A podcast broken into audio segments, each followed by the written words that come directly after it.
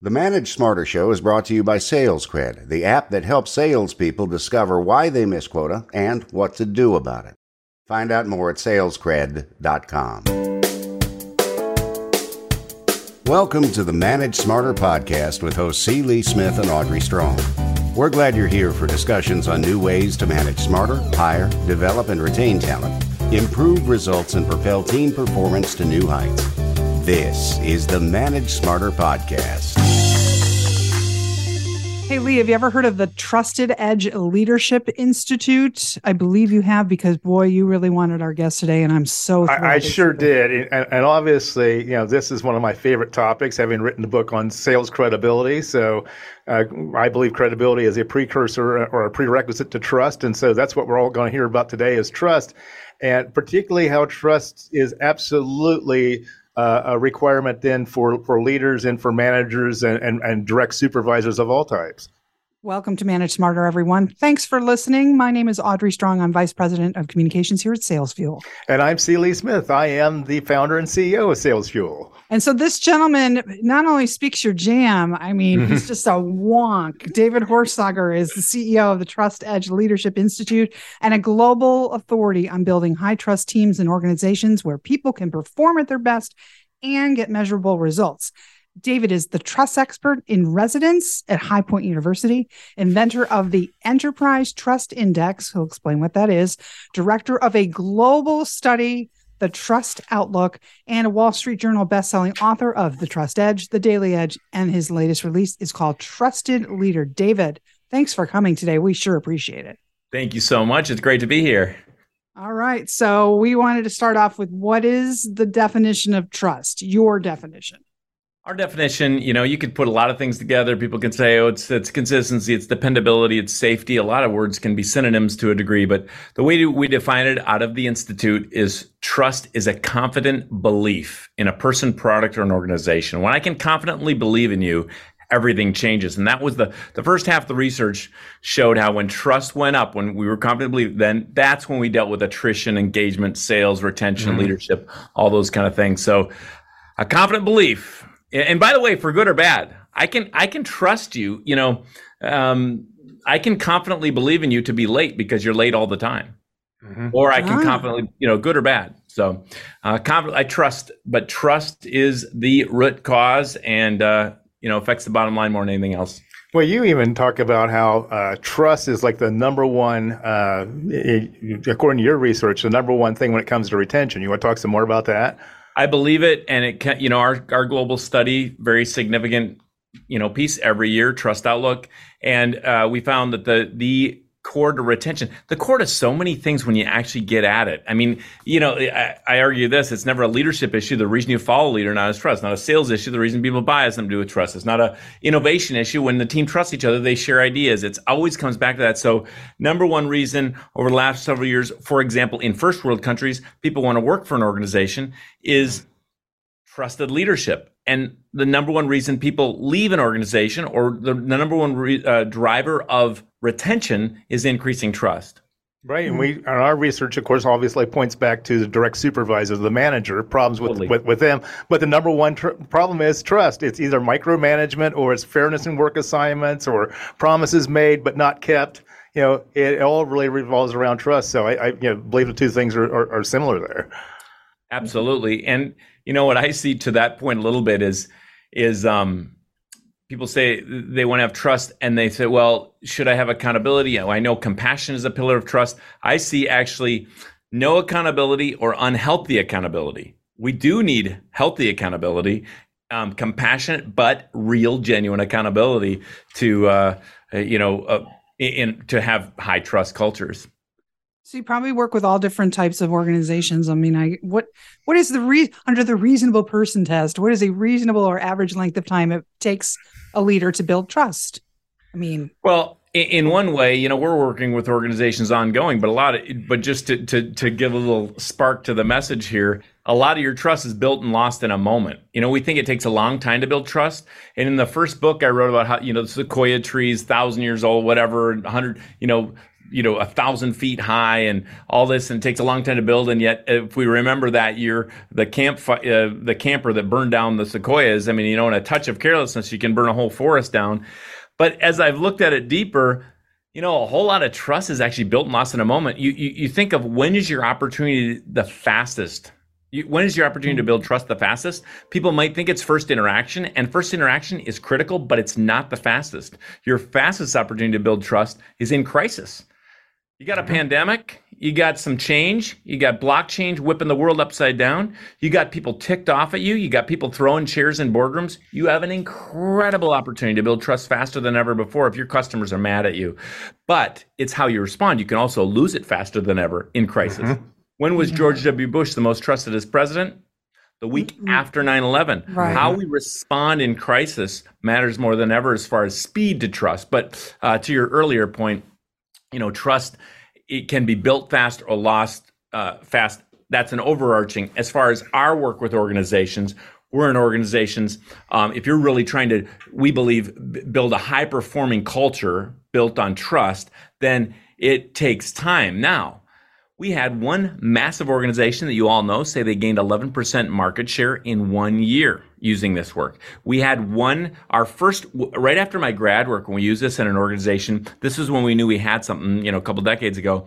And um, this organization said they saved a small organization, 600 people. They were bleeding attrition, 14 uh, health cl- clinics. And they said they, um, they, saved two to four million in attrition costs in nine months when they started wow. creating a common language of real trust. So, so you know, now it can take a lot longer. We're we're dealing with corruption issues in East Africa that have been around for hundreds of years. We're dealing with pro sports teams issues. We're dealing with it. It, it depends, but you can actually do something about it. The work of trust. The great thing about it is it's the work that actually leads to real change.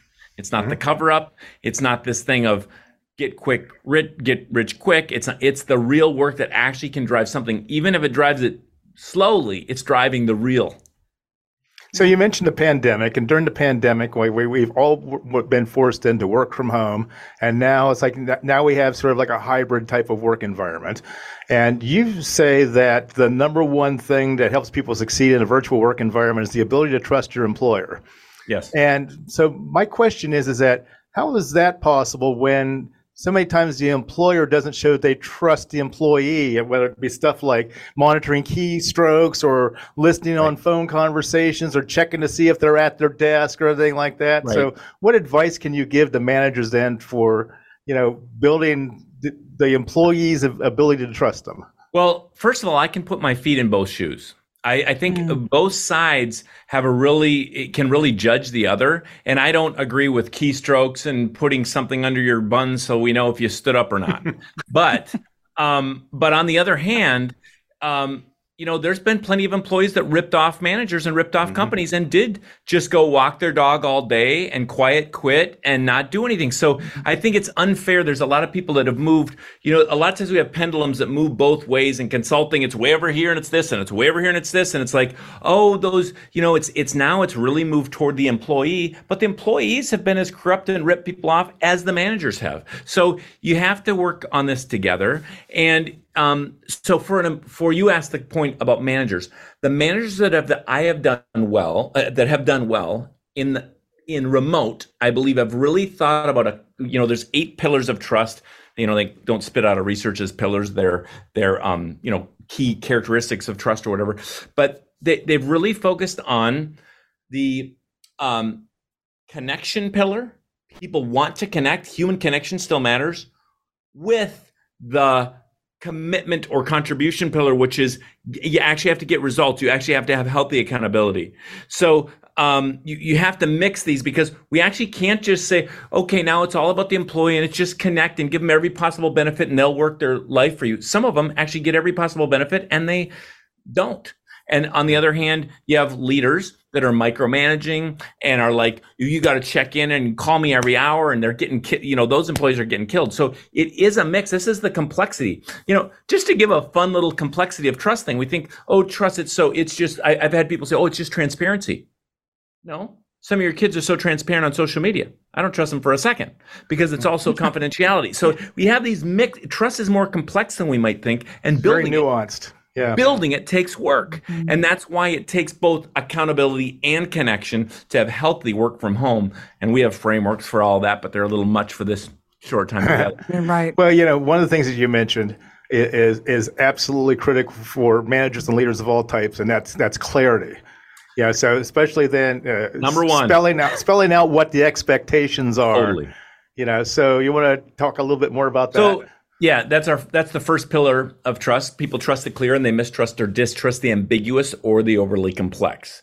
And you know, where I was a professor, we want to look complex, right? We want to look smart. Whenever we overcomplexify beyond what is needed, we lose clarity, which always loses trust. The greatest leaders today are the greatest simplifiers. Clarity wins, and it's at a different level than most of you are thinking. Most of the marketing experts and strategy experts and branding experts I'm working with are not thinking about clarity in the level I'm talking about. I'm talking so simplified and clear. A you five year old needs to be able to understand yes, it, right? Absolutely. Yeah. Um, so clarity, clarity, clarity. In in a lot of ways, I'm going to give you one thing because you talked about attrition or retention. Here's one thing we're finding. New piece of research. If one way to increase retention. There's first of all let me say this about clarity. Clarity is massive. Clarity of vision clarity of expectations clarity of benefits of clarity of this that we can spend a whole two days just on clarity in an organization. And when they get clear about uh, things you know everything changes. Unity alignment a host of things. But um, one little tip would be this. We find people stay longer retention goes up and attrition goes down if we simply get clear about one thing the employee's role and how they win. Like, how did they fit in the mission? A lot of people have their job description or whatever, but if you can, in one sentence, say, hey, I help our mission and organization win by doing this. If they can state that, know that, tie that to the mission, that one sentence increases retention. One little tip. Interesting. I watched um one of your uh, shows on YouTube. You it's got a great YouTube channel. Everybody, be sure and look it up. Um, what this concept of radical candor and it seems a little bit scary to me and maybe off-putting to some people who aren't necessarily wanting to receive messages that way. Can you talk a little bit about the importance of that or the use of it? Well, you know, things often need to be taught to be palatable right? Mm. So, like, we have a how, how, how process, and it, here's how it can sound if someone hasn't been taught it how, how, how, like you're killing them. But when we, in our environment, like people understand, get get to a how that you can do today or tomorrow. And everybody knows that's what we're doing when we drill down on how, how, how, and we don't do it meanly. And we want to keep that number two pillar, the compassion pillar there. But you have to have this openness, um, the the radical candor that episode i believe it's the one that is with the ceo or uh, of an organization that really bought into that. And actually what they learned was you can go too far also on on certain things. So some of these things like i've already said they have to be nuanced. I believe um, i don't like it when consultants come in and say well it's always this way or it's always this way in fact i'm i'm writing a book on tension called tensions these days uh, about how we have to live between tensions. Like um, the early bird gets the worm, but be patient. Well, what should I do this time? You know, mm-hmm. persevere through the wall or pivot. Some people persevered in the pandemic too far. Some people pivoted too early. You can do, you know, one, we have to think. On the other hand, I am absolute by something about something, and that is trust. It mm-hmm. always, always, always is absolute truth. Trust always is the key driver to a trend. You know, uh, retention and sale, speeding up sales and all these things. But um, radical candor, it, it, it really just points to this this this um, culture where we can really speak truth, hopefully in love, but quickly, and um, there can be really real value to that when there's trust. If there isn't trust, though, it can be off-putting, mm. unfair. It can be if you're not if you don't show empathy first there's there's a lot there's a mix to that but you know the bigger problem is um, many people don't have a safe place for openness and clarity and it's slowing them down they don't even know it so they th- there's the old axiom that if you can't measure it you can't manage it so how do you measure trust Peter Drucker, yeah. So we, you know, back in my grad work, I, I worked with a couple PhDs and my grad, um, my grad work to. So we, we, in essence, we have six ways we measure trust six six assessment tools we use to measure trust and we think you know uh, i hope without ego, but a whole lot of you know work across six continents and across industries. We think they're better than many things, certainly than engagement surveys. You don't get engagement with engagement; you have to increase trust to get engagement. So, we have everything from an enterprise trust index that measures trust in a whole organization. Um, you know, 82 questions. Uh, it's built on my grad work and 30 years of Accenture data and all that all the way down to a customer assessment, simple five question assessment that would compete with a net promoter score. We know you don't get referrals from referrals. You get referrals when you increase trust. So what are the five drivers to get referrals? Uh, down to a self, a, a simple self assessment uh, team assessment and that you can uh, assess teams and then close gaps and in 90 days see oh are we increasing trust so we're increasing efficiency and productivity? So we you know we have them uh, most of them five of them are actually you know on our platform that people can get access to and use if it's a uh, you know that's a getting certified and then using them.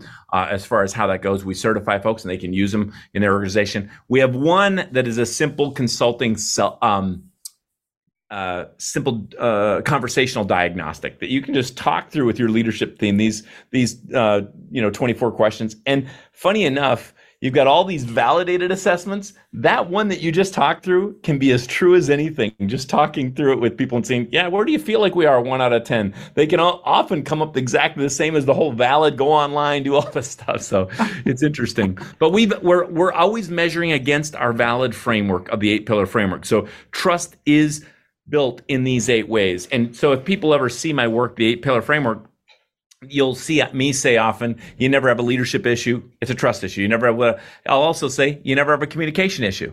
Oh, it's communication. No, communication is happening all the time. Clear mm-hmm. communication is trusted, clarity pillar. Unclear isn't. Compassion is trusted, hateful communication isn't. High character is trusted, uh, dishonest communication isn't trusted. Competent communication is trusted, incompetent isn't. So when we drive against these eight and measure against these eight, we're really measuring how trust is built and we can actually do something about it. That's the fun of it. We can see trust go up. So how are we, how do you measure integrity? So we take as far as integrity, which um, funny enough, people have argued with me that um, Hitler had more uh, integrity than Churchill. So it's also in the definition. That's a whole other show right there. Wow. right. So, so I can I can tell you this. That's why in my first book I define character as a mix of integrity and moral character. Because you could say, well, Hitler he got up at a certain time. He didn't even drink coffee. He he was so absolute. If integrity is simply being the same in thoughts, words, and actions, he probably did have more.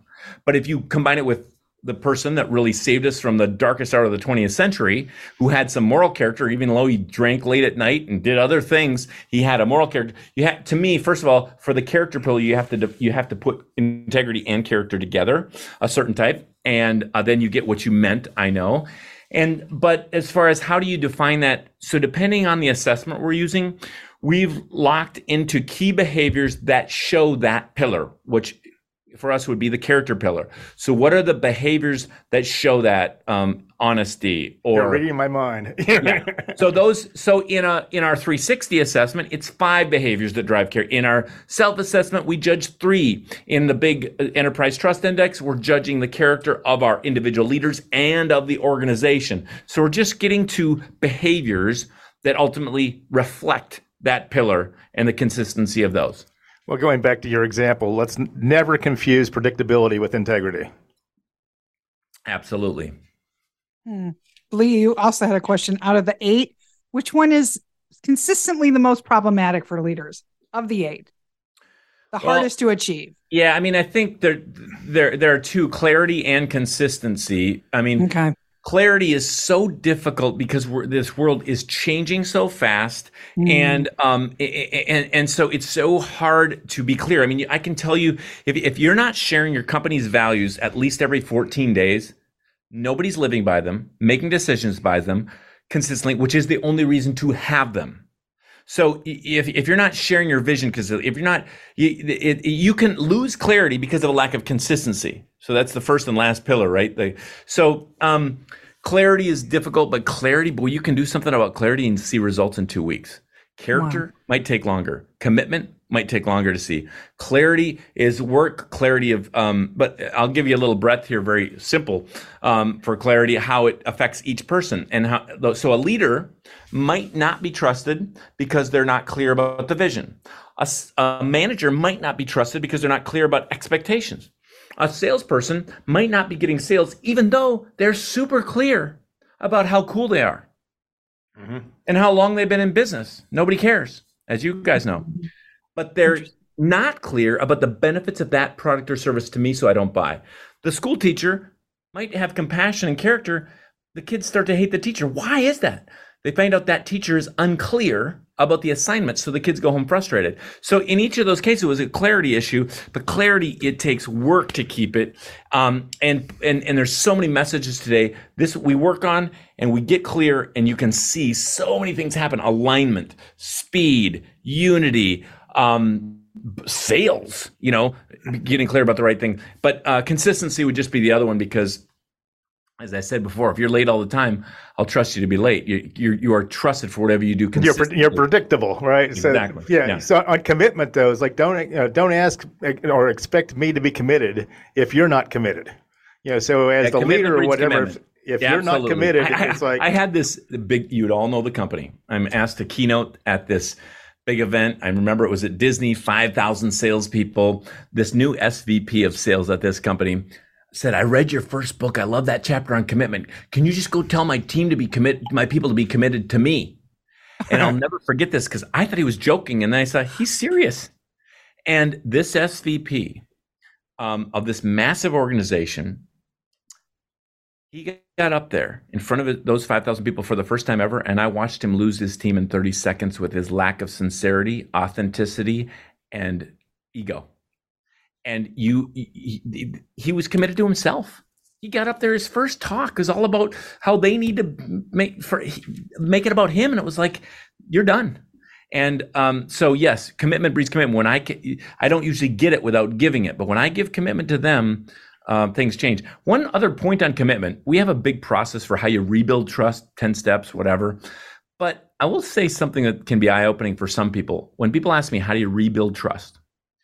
It is not the apology. You never rebuild trust on the apology. I'm not saying don't apologize. I'm certainly not saying don't be humble. It's critical for trust. But you don't build, rebuild trust. You only rebuild trust when you make and keep a new commitment. It's the only way you rebuild it. That's I have to see you make and keep a new commitment. You might open the door of communication with an apology, absolutely, but you don't rebuild it unless you make and keep a new commitment. We have many people say, "Well, I, I apologize. I'm sorry, I'm late." No, you're not sorry. You're late. You're late every time, even after you say that. So we just because we say we're sorry doesn't mean we've rebuilt trust, even though you it, it's worth apologizing. And over I don't remember a protracted length of time, I might add. Yeah. Yeah. Yeah. I, I, don't remember the source, but but there's a study then that shows that you know about 40% of people then will trust you until you you're proven yourself untrustworthy.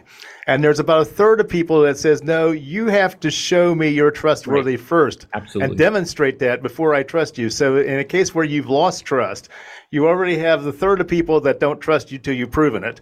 Then you've got the other bigger percentage then because you've proven yourself untrustworthy. So now you've pretty much lost almost everybody. And yeah, and the way I, I, we did that actually study, and in the U.S. side, we asked people, you know, how many of you lead with skepticism? In other words, you have to build trust until you've built it over time, or you lead with trust. In other words, I trust you until you've lost it.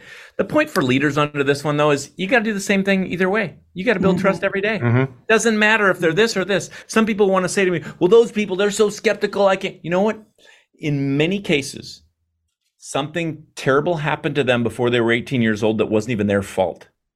And the bottom line is, whether they lead with skepticism or trust, you have to build it every day and you can. This idea that we either have it or we don't is baloney. Totally. You can build mm-hmm. trust every day. It takes work, but it's the most important work you can be about. Well, your website is trustedge.com, also davidhorsager.com for the podcast on there, and then your LinkedIn D Horsager. This has been great. I mean, what an eye opener. And I love the fact that there's real tangible ROI out of all of this. Thank all you so much research. for having me. Hey, for just a just a treat to be with you and uh, share this message. I'm uh, I'm certainly passionate about. Thanks for listening. If you enjoyed the show, please rate and recommend on iTunes, Overcast, or wherever you get your podcasts. You can also get more great information at salesfuel.com. This podcast is a part of the C Suite Radio Network. For more top business podcasts, visit c-suiteradio.com.